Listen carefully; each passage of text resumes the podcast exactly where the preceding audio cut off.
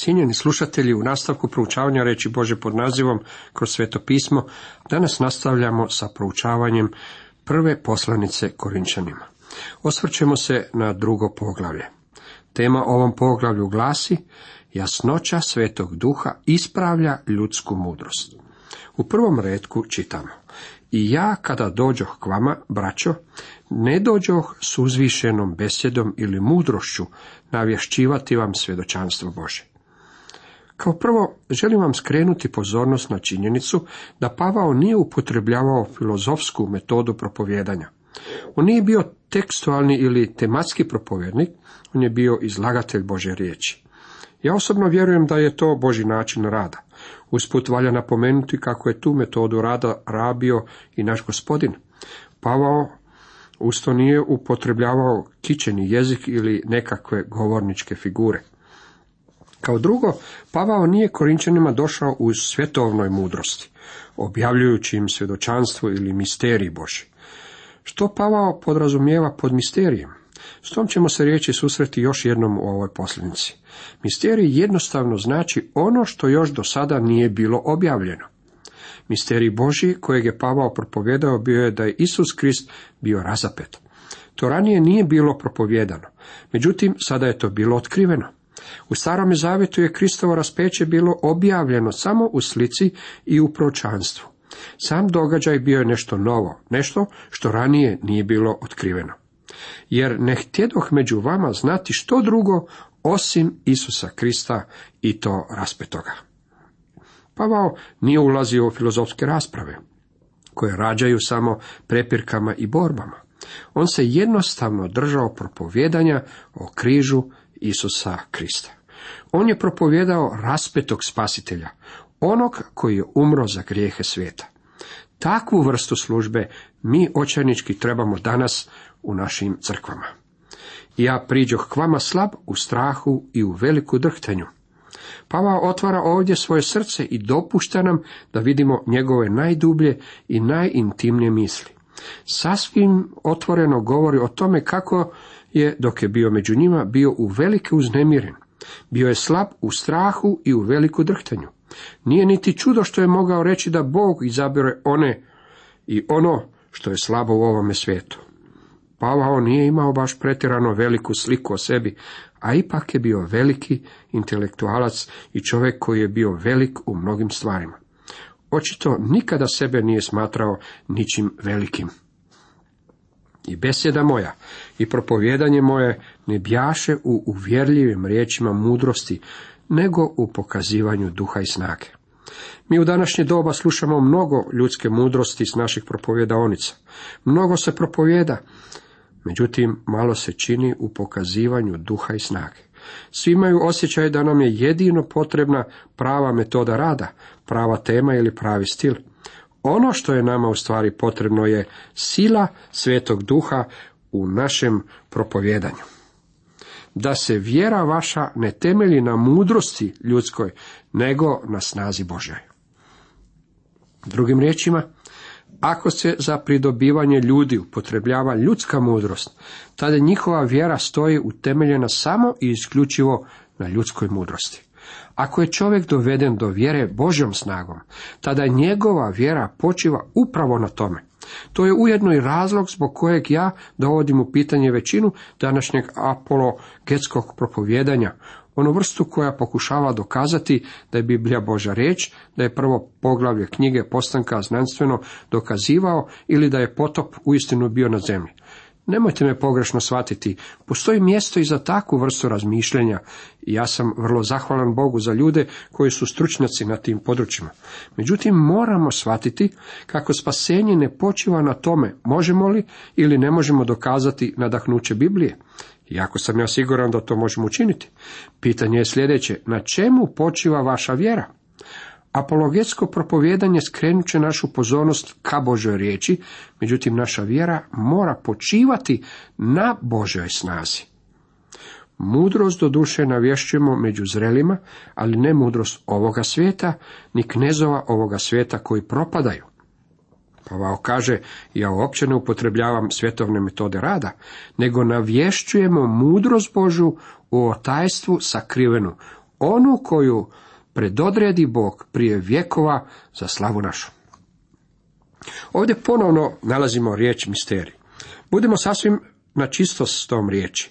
Ona nema veze s onime što mi obično smatramo enigmom ili krimićem, to jest pričom koja se bavi tajanstvenim raspletom. To nije u svezi s nekakvom tajanstvenom kvalitetom ili karakterom. Riječ misterij, kako je upotrebljena u Bibliji, označava nešto što nije bilo poznato u prošlosti, međutim što je sada otkriveno. Ta se riječ pojavljuje oko 27 puta u Novom Zavetu. Naš gospodin upotrebljava je kada govori, Matej 13.11, vama je dano da upoznate tajne, ili misterije, kraljevstva nebeskog, a njima nije dano. Prispodobe koje slijede u Matiju 13 su misterijske prispodobe. Zašto ih se naziva misterijskim prispodobama?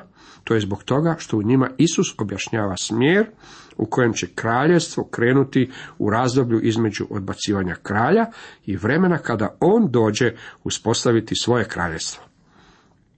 Taj dijelić svjetske povijesti uopće nije bio otkriven u starome zavjetu. Bog to do tada još nije bio objavio čovjeku. Kad Isus izgovara misterijske prispodobe u Mateju 13, tada on otkriva te činjenice po prvi put. Ono što je ranije bilo sakriveno, Isus je sada otkrio. Ovdje u Pavlove poslanici Korinčanima on govori, Božja mudrost u misteriji, tajni. To je istinu zanimljivo jer je to riječ koja potiče iz grčkih filozofskih škola, iz kultova i nauke. Pavao se drži te grčke riječi i govori sljedeće. Navješćujemo mudrost Božu, tajanstvenu i skrivenu. Međutim, daje je potpuno novo značenje. Misterija, tajna, dolazi od riječi koja znači usta i ona znači zatvoriti usta, to jest nešto tajanstveno. Međutim, Pavao je nikada nije upotrebljavao na taj način. Umjesto toga, ono što je do sada bilo tiho, sada je postalo zvučno. Ono što je bilo nepoznato i što se nije moglo saznati ljudskim ispitivanjem, sada je poznato. Misterija u Novom Zavjetu uvijek označava nešto što je nemoguće otkriti aktivnostima ljudskog intelekta, ali je to otkriveno, pa time ljudski um to može shvatiti. Navješćujemo mudrost Božju, Pavao kaže imamo filozofiju, ona ne pripada ovome dobu i ovome svijetu, već je to Božja mudrost i ona se tiče Kristovog križa. Naprotiv, navješćujemo mudrost Božu, tajanstvenu i skrivenu, onu koju Bog od vječnosti predodredi na našu slavu. A koje ni jedan od knezova ovoga svijeta nije upoznao, jer da su je upoznali, ne bi gospodina slave razapeli. Vidite, ljudi to nisu znali. Nego kako je pisano, što oko ne vidje i uho ne ču i u srce čovječe ne uđe, to pripravi Bog onima koji ga ljube. Ovaj stih se svakako pogrešno svaća u današnje doba. Previše puta ga se izreklo na brojnim pogrebima. To je stih koji nikada ne bi smio otići na pogreb. Pogrešno ga se upotrebljavalo toliko puta da bi se reklo ovdje leži dragi taj taj. Njegovi ostaci su pred nama u ovome životu, on to nije svačao baš predobro, međutim sada je u slavi i sada razumije sve. To nije bila misao koju je Pavao želio prenijeti ovim stihom. Pavao je rekao da ovdje i sada postoje stanovite stvari koje oko nije vidjelo. Mi kroz oko primamo jako mnogo informacija. Kroz oči učimo mnogo više nego na bilo koji drugi način. Drugi način na koji stičemo ljudsku mudrost je kroz uho. Svakako da učimo slušanjem. Pavao nam govori kako postoje stanovite stvari koje ne možemo naučiti pukim slušanjem. Zatim nam poručuje i u srce čoveče ne uđe. To jest meditiranjem, razmišljanjem ili svačanjem. Postoje stanovite stvari koje je nemoguće postići sredstvima koja ljudima stoje na raspolaganju. Ne možete otkriti Boga tražeći ga.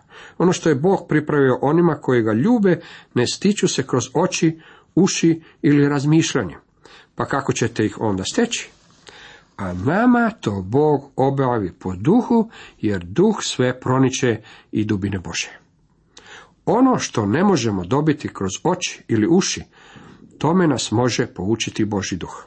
Postoji mnogo stvari koje možemo naučiti proučavajući Bibliju, kao što je njena povijest i njeno pjesništvo. Međutim, na taj način ne možemo steći duhovne istine.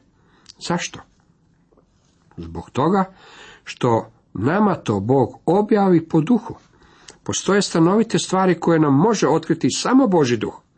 Jer tko od ljudi zna što je u čovjeku osim duha čovječega u njemu? Tako i što je u Bogu, nitko ne zna osim duha Božega. Vi i ja možemo razumjeti jedni druge jer imamo ljudski duh. Na primjer, ja znam kako se osjećate kad padnete. To je neugodno, zar ne? Jednog snježnog jutra promatrao sam starješinu svoje crkve kako izišao iz kuće noseći dvije kante pune pepela, kako bi ih ispraznio u svoju kantu za smeće. Poskliznuo se i pao. Međutim, kante je i dalje držao čvrsto u rukama. Nije prosipao niti trunčicu. Međutim, pao je u istinu neugodno. Ustao je i pogledao je oko sebe da bi vidio je li ga tko vidio kako je pao. Zašto je to učinio? Bilo mu je neugodno. Znam točno kako se osjećao, jer je to stvarno izgledalo smiješno i ja se nisam mogao pomoći, a da se ne nasmijem. Zbog toga što imam duh čovjeka, jer on ima duh čovjeka, znao sam točno kako se osjećao. Bilo kako bilo, ja ne znam kako Bog osjeća. Ako želim razumjeti bilo što o Bogu, on će mi to morati otkriti. A mi, mi ne primismo duha svijeta, nego duha koji je od Boga da znamo čime nas je obdario Bog. Postoje stanovite stvari koje možemo razumjeti samo ako nam ih otkrije Boži duh, a on to čini besplatno. On želi biti naš učitelj. To i navješćujemo ne naučenim riječima čovječe mudrosti, nego naukom duha izlažući duhovno duhovnima. Pavao će sada iznijeti vrlo duboku tvrdnju i ona je jedan od aksioma Bože riječi. Naravan čovjek ne prima što je od duha Božega, njemu je to ludost i ne može spoznati jer po duhu valja prosuđivati. Naravan čovjek ne može primiti ono što je Bože. Zašto? Zbog toga što je njemu to ludost. Ako niste kršćani, dragi prijatelji, ono što vam ja u ovim emisijama govorim, zvuči vam ludo. Ako vam ne zvuči ludo, onda s vama nešto nije u redu ili sa mnom nešto nije u redu. Jedan od nas je u krivu. Bog nam tvrdi da naravan čovjek nalazi propovjedanje o Kristovom križu za spasenje kao ludost. Njemu to jednostavno nema baš nikakvog smisla. Ne može spoznati. Kad sam bio student imao sam visoko mišljenje o sebi da mogu razumjeti sve što je bilo koji čovjek ikada napisao. Pronašao sam kasnije da to nije istinito. Ja svakako ne mogu razumjeti Božu riječ sve dok mi Boži duh ne otvori um i srce da to mogu razumjeti. To se mora duhovno prosuđivati. Samo Boži duh može uzeti ono što je Kristovo i pokazati to nama. Gospodin Isus je rekao, no kada dođe On, duh istine, upućivat će vas u svu istinu, jer neće govoriti sam od sebe, nego će govoriti što čuje i navješćivat će vam ono što dolazi. On će mene proslavljati, jer će od mojega uzimati i navješćivati vama. Zapisano je to u Evanđelju po Ivanu 16. Dragi prijatelji, osim ako vam Boži duh ne pokaže ono što je Kristovo, ova poslanica Korinčanima će vama značiti jako malo. Duhovan pak prosuđuje sve, a njega nitko ne prosuđuje. Jer tko spozna misao gospodnju, tko da ga pouči, a mi imamo misao Kristovu. Duhovan je onaj koji ima svetog duha u sebi, on je Boži dijete. On prosuđuje sve, znači da on razumije ove stvari a njega nitko ne prosuđuje, znači da njega nitko ne svača. Duhovan čovjek stoji ovdje u kontrastu prema naravnom čovjeku, on razumije božanske istine, međutim njega naravan čovjek ne razumije. Tko spozna misa u gospodnju, tko da ga pouči? Tko može poučavati Boga? Tko razumije Boži um? Mi ne možemo Bogu reći nešto novo, međutim Bog nama može otkriti jako mnogo. Međutim, Boži duh nam ne može otkriti ono što je duhovno tako dugo dok nemamo Kristov um. Ako niste spašeni, zar tada ne mislite da je propovjedanje križa ludost? Ne mislite li da čovjek koji umire na križu u potpunosti je poražen? Zar to vama ne ostavlja dojam potpune ludosti umjesto da svačate kako se tu radi o putu spasenja? Pa ipak, Bog nam govori kako je njegov način rada i njegova mudrost bila takva da da svog jedinorođenog sina, da umre na križu kako bismo mi mogli biti spašeni i da bismo mi trebali svoje pouzdanje staviti na njega. Ako ste iskreni, tada vjerujem da morate priznati kako to uistinu zvuči ludo. Pred neki dan čitao sam pismo jednog čovjeka koji je komedijaš. Napisao je kako je on komedijaš u jednom noćnom lokalu. Slušao me kako propovedam Bibliju preko radija i napisao mi je da misli da sam ja nekakvi čudak. U stvari on smatra da sam ja još smješniji od njega. Na taj način on bi i trebao misliti. Zašto? Zbog toga što je on naravan čovjek i kao takav ne može razumjeti duhovne stvari. Sjetit ćete se da smo ovo poglavlje naslovili jasnoća svetog duha ispravlja ljudsku mudrost. Pavao nam je predstavio dvije klase ljudi, naravnog čovjeka i duhovnog čovjeka. Naravan čovjek je onaj koji je Adamov sin, rođen na svijet s grešnom naravi, s težnjom da čini zlo. U stvari to je sve što naravan čovjek i može činiti. Čak i kad činimo dobro, mi to činimo s pomješanim motivima. Nakon što postanemo vjernici, trebali bismo uvijek pretraživati svoje srce da saznamo djelujemo li iz pomješanih motiva čak i kada pokušavamo činiti Bože djelo. Pavao je rekao da naravan čovjek neće primiti ono što potječe od Božeg duha. Njemu je to što dolazi od Božeg duha ludost. Jučer sam u pošti primio pismo jednog političara, predstavnika ovog područja u Saboru. Čitajući to pismo čovjek bi pomislio da će taj političar dovesti sve nas do utopije i do tisućljetnog kraljevstva. Taj čovjek ima sretna rješenja za sve probleme ovoga svijeta.